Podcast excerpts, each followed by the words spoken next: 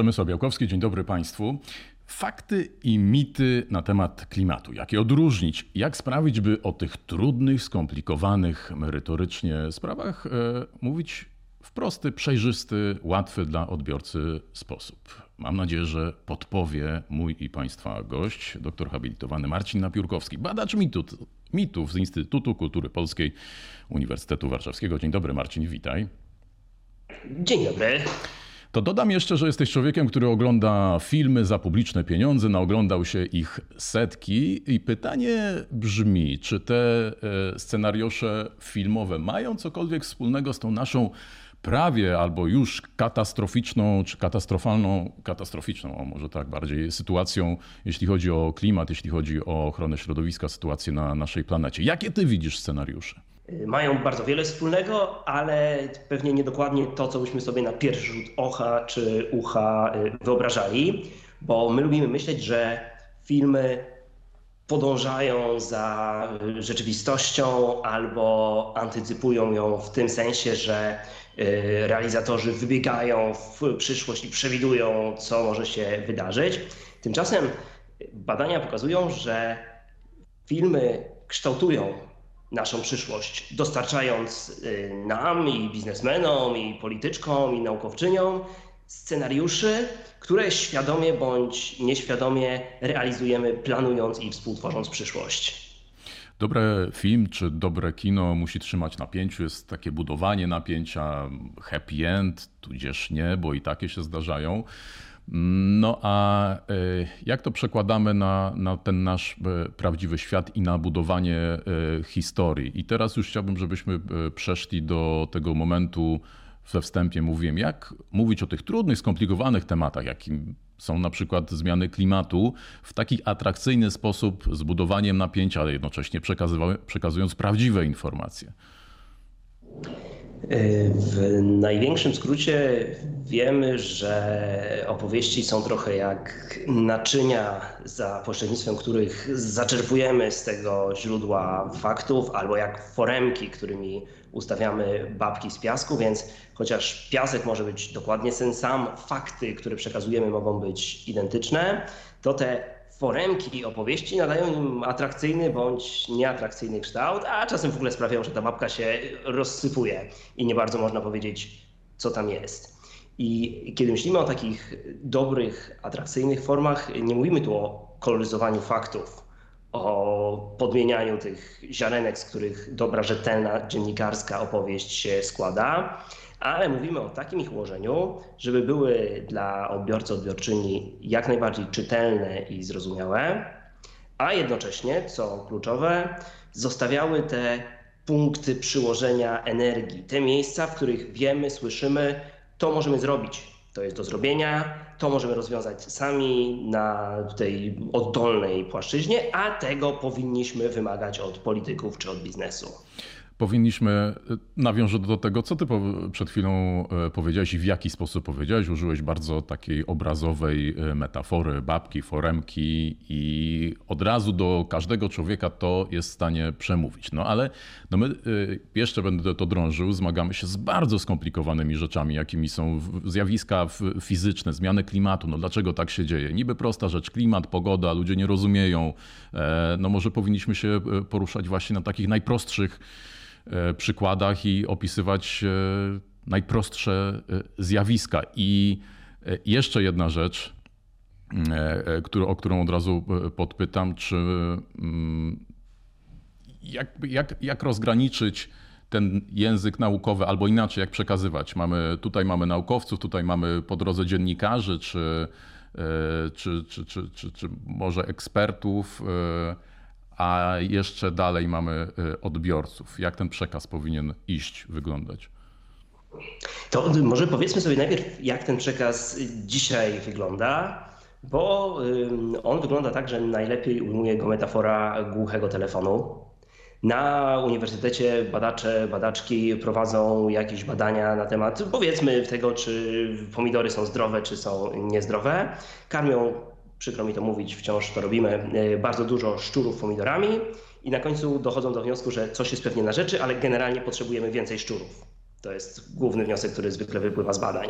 No ale później ten Oxford czy Cambridge organizuje y, konferencję prasową, żeby opowiedzieć o wynikach tych badań i już trudno powiedzieć, że potrzebujemy więcej szczurów, więc opowiadają, no podatniku za pieniądze, które tutaj wydałeś albo za granty z prywatnych fundacji, karmiliśmy przez 5 miesięcy szczury pomidorami i istnieją słuszne podejrzenia, że istnieje korelacja, którą będziemy sprawdzać pomiędzy zapadalnością na pewne odmiany nowotworów u a jedzeniem pomidorów. No na tym siedzi sobie biedny dziennikarz i mówi, jak ja coś takiego przyniosę do redakcji, no to mnie przecież tam wywalą. Więc pisze, czy możliwe, że y, pomidory są związane z pewnym rodzajem nowotworu? Naukowcy szukają odpowiedzi. No ale potem jest następny dziennikarz, y, powiedzmy z jeszcze bardziej popularnego portalu albo z czasopisma tabloidowego. No i on już wie, że żeby to się przebiło, musi napisać pomidory powodują raka. I w ten sposób w 5 minut od potrzebujemy więcej szczurów, doszliśmy do pomidory powodują raka. I bardzo często, kiedy analizujemy, w jaki sposób rozprzestrzenia się informacja czy dezinformacja na temat klimatu, obserwujemy dokładnie taki łańcuch głuchego telefonu. I teraz pytanie, na które nie mam prostej odpowiedzi, bo pewnie prostej odpowiedzi nie ma. W jaki sposób możemy usprawnić, poprawić komunikację na każdym etapie tego łańcucha, poczynając od naukowców, naukowczyń, a kończąc na odbiorcach końcowych, żebyśmy upraszczali, bo to jest konieczne, ale jak najmniej wypaczali. Powiedziałeś o metaforze e, głuchego telefonu, więc no tutaj zakładam, że złych intencji nikt e, nie miał. E, być może dziennikarz trochę przeholował i, i, ten tytuł miał być zbyt klikalny. Natomiast mamy do czynienia jeszcze z innym zjawiskiem. Mamy do czynienia z sytuacją, w których te wiadomości nieprawdziwe te fake newsy są generowane, tworzone i rozpowszechniane e, celowo. No i teraz znowu wracamy do tego, e, czy może poruszmy kwestię tego, jak to odróżnić. Czy są jakieś schematy, które laikowi pozwolą, no tak na ten pierwszy, drugi czy trzeci rzut oka zauważyć, że o, tutaj coś mi się nie zgadza, tutaj e, na ten wpis w Twitterze, Facebooku czy jakąkolwiek inną informację łamaną przez dezinformację, powinniśmy jej się bliżej przyjrzeć i, i to powinno wzbudzić nasze podejrzenie. Y, są oczywiście takie sposoby identyfikowania, niektóre z nich są nawet dostępne dla końcowych użytkowników, użytkowniczek, ale nauczanie takich sposobów może nie być bardzo skuteczne, ponieważ y, te rodzaje dezinformacji bardzo szybko się zmieniają. Y, zamiast tego, to co wydaje mi się ważniejsze, to uświadomienie sobie tych momentów, kiedy z jakiegoś powodu opuszczamy gardę, bo to przeczucie, że ludzie są z natury naiwni i kupią wszystko, co im się powie, jest kompletnie nieprawdziwe. Jak na ulicy ktoś do mnie podejdzie i powie daj pan dyszkę, bo potrzebuję na bilet na prom kosmiczny, no to mam bardzo dużo sceptycyzmu. Tymczasem pojawiają się takie sytuacje w internecie, kiedy na bardzo podobne zapytania reagujemy a może pan potrzebujesz stówę? I to są na przykład te sytuacje, kiedy ktoś mówi, daj pan dyszkę, bo krzywdzi mnie partia albo organizacja, której pan nie lubisz. Czyli sytuacja, kiedy mamy do czynienia z treścią antagonizującą w spolaryzowanej sytuacji. Za każdym razem, kiedy dostajemy jakiś komunikat bardzo silnie dzielący, ktoś chce ci czegoś zabronić, odebrać, zniewolić, e, to jest ten moment, kiedy warto włączyć ten detektor, bo to nie znaczy, że to jest nieprawda, ale to znaczy, że jestem w sytuacji dużo większej bezbronności i możliwe, że teraz nieprawda się prześliźnie. Yy, I co robimy w naturalnej sytuacji? W naturalnej sytuacji sprawdzamy, czy to prawdopodobne, że ten facet akurat leci w kosmos. Jak leci w kosmos, to czemu brakuje mu właśnie dyszki? Yy, szukamy jakichś źródeł, yy, próbujemy to zracjonalizować. Jeżeli tak samo będziemy postępować w tych sytuacjach, kiedy nasza garda jest obniżona, to spokojnie damy sobie radę zaklasyfikować informacje na prawdziwe, nieprawdziwe oraz hmm, to skomplikowane, więc być może podanie tego dalej do tysiąca znajomych z panikarskim komentarzem nie jest tym, co powinnam, powinienem teraz zrobić. Dlaczego powinniśmy się e, ustrzegać takiej nadmiernej polaryzacji? Bo na to też zwracasz uwagę, z, mówiłeś o tym na, na wykładzie, którego słuchałem. Bardzo często, kiedy mam przyjemność i zaszczyt współpracować z ekspertkami, ekspertami, naukowcami zajmującymi się daną dziedziną, na przykład katastrofą klimatyczną, Oni demonstrują bardzo zrozumiałą frustrację, mówiącą po drugiej stronie są ludzie, którzy albo są kompletnymi wariatami, albo mają po prostu złe intencje, obrażają nas, nie chcą słuchać, podważają to, co my mówimy. Po drugiej stronie jest olbrzymia machina dezinformacyjna. To dobrze, że jest polaryzacja, że między nami a nimi, że je przepaść i że nie jest tak, że w studio telewizyjnym, oby jak najdłużej tak nie było, zapraszają naukowca, naukowczynię i jakiegoś y, podejrzanego celebrytę i świra i żeby oni debatowali na równo. Polaryzacja jest dobra, kiedy mamy poczucie, że mamy rację. To błąd. Polaryzacja nawet wtedy jest zła, ponieważ jeżeli mamy rację, tym bardziej, jeżeli jesteśmy do niej przekonani, ona jest zgodna z naszymi wartościami, na którym, w którymś momencie, na którymś stopniu okaże się niezbędne przerzucenie mostu do tych, którzy są po drugiej stronie. Przekonanie ich do naszych racji, bo w demokracji w ten sposób rozwiązujemy problemy. Potrzebujemy tych ludzi na pokładzie, żeby oni rozumieli i podzielali to, co mówimy. Dlatego, choć czasem nas kusi, żeby wykopać tam rów i zbudować zaścieki, warto tego unikać. Nawet y, w sytuacji, gdy cały świat, niech będzie o zmianach klimatu, cały świat naukowy, mamy to słynne pojęcie konsensus naukowy, czy cały świat, czy 98, czy 99% naukowców twierdzi, że tak, to człowiek jest winny, ma udział w zmianach klimatu, no ale znajdzie się ten jeden procent, promil, czy, czy pojedynczy naukowiec na całym świecie, który powie, no nie, nie, nie do końca. To znaczy, żeby go nie wykluczać, żeby i z takim człowiekiem szukać nici e, e, porozumienia. Co nam to daje właściwie? Co to daje później odbiorcom, którym to e, przekazujemy? Teraz tak, jeszcze raz, nie chodzi tutaj w żadnym razie o sytuację symetryzmu czy budowania mhm. fałszywej równości. W dalszym ciągu jestem olbrzymim przeciwnikiem tworzenia jakichś pozornie symetrystycznych debat w telewizji czy na uniwersytecie albo w internecie. Ale Sytuacja polaryzacji polega na tym, że my zaczynamy budować swoją tożsamość na tym, że jesteśmy mądrzy, a oni są głupi, a oni zaczynają budować swoją tożsamość na tym, że y, oni są otwarci, nieskorumpowani, a my jesteśmy podążający za stadem y, i przekupieni pewnie przez wielki zielony biznes. I w tej sytuacji celem debaty staje się nie przyciągnięcie tej drugiej strony, czy przemycenie do niej jakichś argumentów, bo to jest kompletnie niemożliwe, ale jeszcze mocniejsze utwierdzenie naszej tożsamości, która staje się relacyjna, która staje się już nie związana z prawdą, tylko związana z racją, a to dwie zupełnie różne rzeczy. To wtedy bardziej nakręca drugą stronę, która no zawsze znajdzie się taki pewnie e, odsetek społeczeństwa, który no będzie na, na bakie, który będzie przeciwko, który no stwierdzi, że no to jest, niech użyję słowa mainstream, że tutaj coś nie gra, tak, że to jest jakiś spisek, więc ja będę po drugiej stronie. Dokładnie tak. I tu w kontekście debaty klimatycznej dzieje się rzecz fascynująca, którą wcześniej obserwowaliśmy między innymi y, w kontekście debaty wokół szczepień. Tak. A rzecz ta polega na tym, że z natury jesteśmy dosyć konformistyczni. To dobrze, bo dzięki temu na przykład szybko reagujemy na zagrożenie, które rozpoznali, rozpoznały inni członkowie, członkinie naszego stada. I fajnie. Ale istnieje w nas również też zdrowy taki trend do tego, że jak wszystkim się coś podoba, to ja powiem, a mnie się nie podoba i na tym zbuduję swoją tożsamość.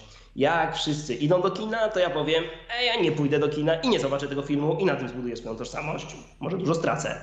E, I pojawia się grupa osób, co jest bardzo naturalne, która im silniejszy jest konsensus, tym bardziej będzie budować swoją tożsamość na zadawaniu pytań, podważaniu.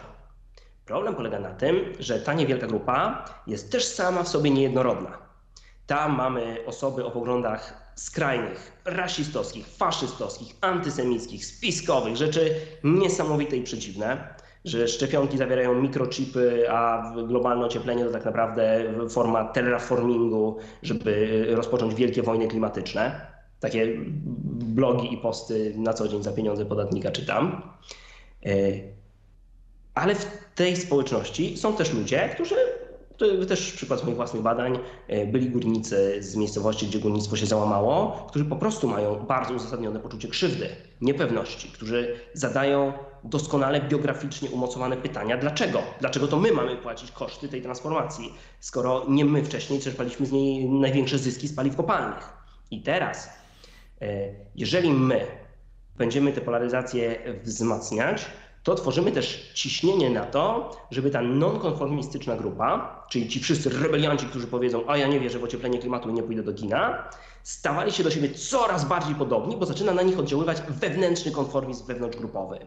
I skądinąd rozsądni, fajni ludzie, których my sami często wrzuciliśmy do jednego wora denialistów, sceptyków z totalnymi świrami, przepraszam za użycie tego słowa, zaczynają uważnie słuchać tych świrów, bo do nich im się robi bliżej społecznie, niż do mainstreamu, z którym początkowo dzieliło ich bardzo niewiele. Ta pułapka nonkonformistycznego konformizmu jest czymś, o czym bardzo powinniśmy pamiętać, kiedy projektujemy debatę klimatyczną, kiedy zastanawiamy się, jak opowiadać, czy straszyć, czy kusić, czy przekonywać, czy w ogóle rozmawiać. No to teraz y, porozmawiamy o tych y, przekonanych już y, co dalej e, z tą wiedzą zrobić? Bo tutaj jest kilka możliwości. Zmiana zachowań indywidualnych, e, zmiana całego systemu albo coś, i tutaj też e, zaczerpnę, bo to jest bardzo ciekawy przykład, uciszanie wyrzutów sumienia. To jest cytat z Twojej prezentacji z bardzo ciekawymi przykłady,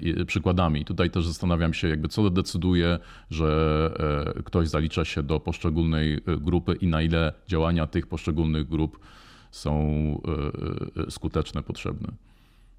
Znaczy, to nie są różne grupy społeczne. W każdym z nas są dwa wilki, albo i nawet hmm. trzy. E, jest ta pokusa, tak, ja dzisiaj coś zrobię, co jest fajne i ma sens. Jest ta pokusa, no ale co ja mogę? No, niech tutaj redukują milionerzy i niech rządy się tym zajmą, a ja najwyżej poskanduję z transparentem i to też jest uzasadnione i ważne. No jest ta potrzeba być może najbardziej niebezpieczna, która szuka błyskawicznie najłatwiejszego wyjścia z sytuacji, które pozwoli mi właśnie uspokoić wyrzuty sumienia, które pozwoli mi stwierdzić, okej, okay, dobra, coś zrobiłem, na dzisiaj pozamiatane, można dalej pograć w Counter-Strike'a.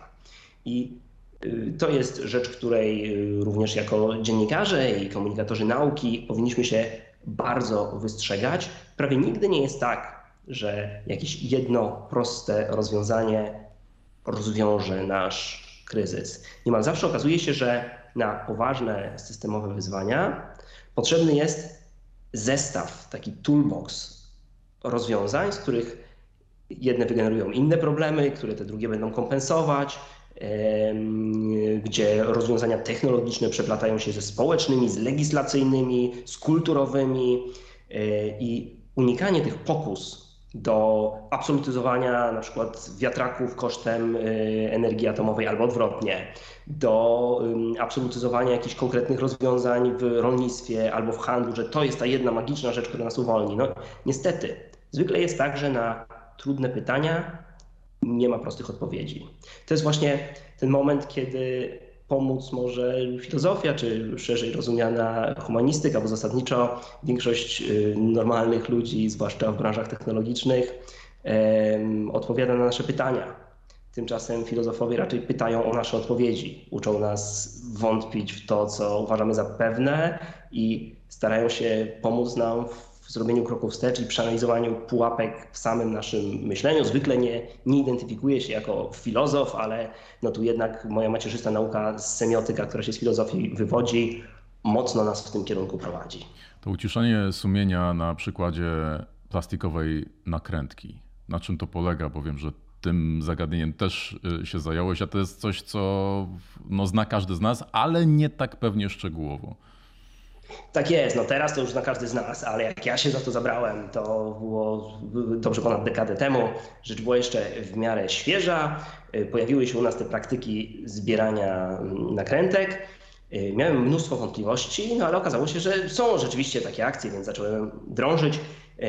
Najpierw y, przeszukiwałem internet w poszukiwaniu różnych rozpowszechnionych odpowiedzi na pytanie, które tak jak ja ludzie sobie zadawali, co się dzieje z tymi nakrętkami, no to 12 lat temu odpowiedzi były totalnie absurdalne, typu, że są mielone na podkłady pod autostrady, albo że za wszystko płaci Coca-Cola, no to pytam się, dlaczego Coca-Cola płaci za moje nakrętki od Pepsi.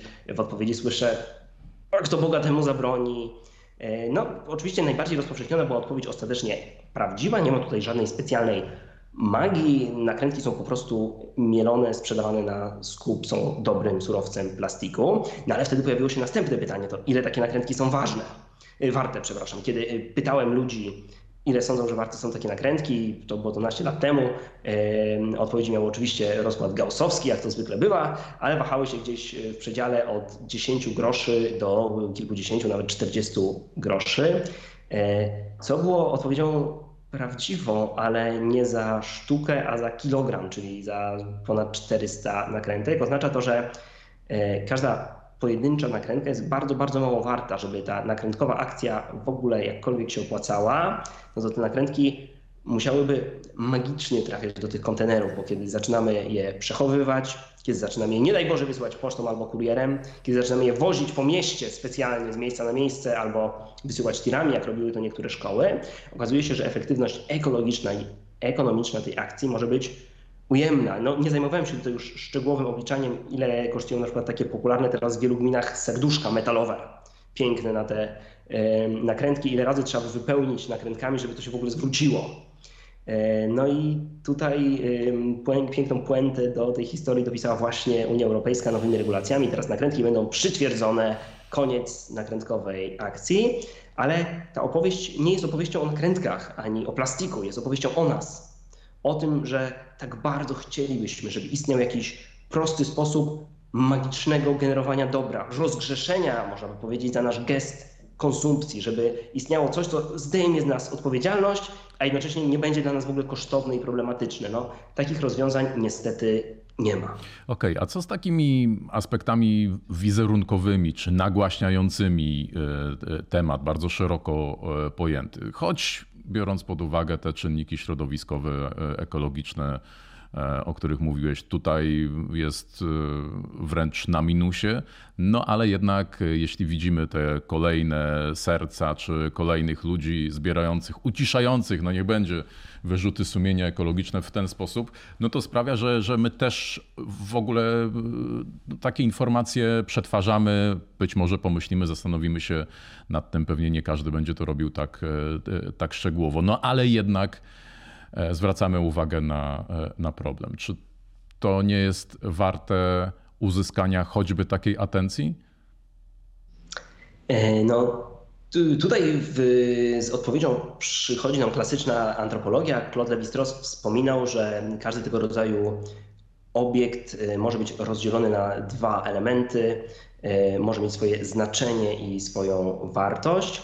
E, w przypadku wielu przedmiotów, kiedy chcemy na przykład zdobyć jedzenie, jego znaczenie i wartość jest utożsamiona, chcemy zjeść to, co widzimy i wydaje nam się to cenne właśnie dlatego, że chcemy to zjeść, ale mamy też takie obiekty, na przykład nosiło się kiedyś opornik w klapie, dziś nosimy różne inne symbole. E, ten symbol sam w sobie odsyła nas do czegoś większego. To nie osoba, która go nosi, ani symbol, ale pewna idea, o której ma nam on przypominać, jest wartością. I jeżeli będziemy umieli o nakrętkach albo słomkach myśleć w ten sposób, jako przypominajce, tak redukuje zużycie plastiku, tak wiem, że recykling jest procesem niedoskonałym i energochłonnym, e, tak szukam dobrych alternatyw, to wspaniale.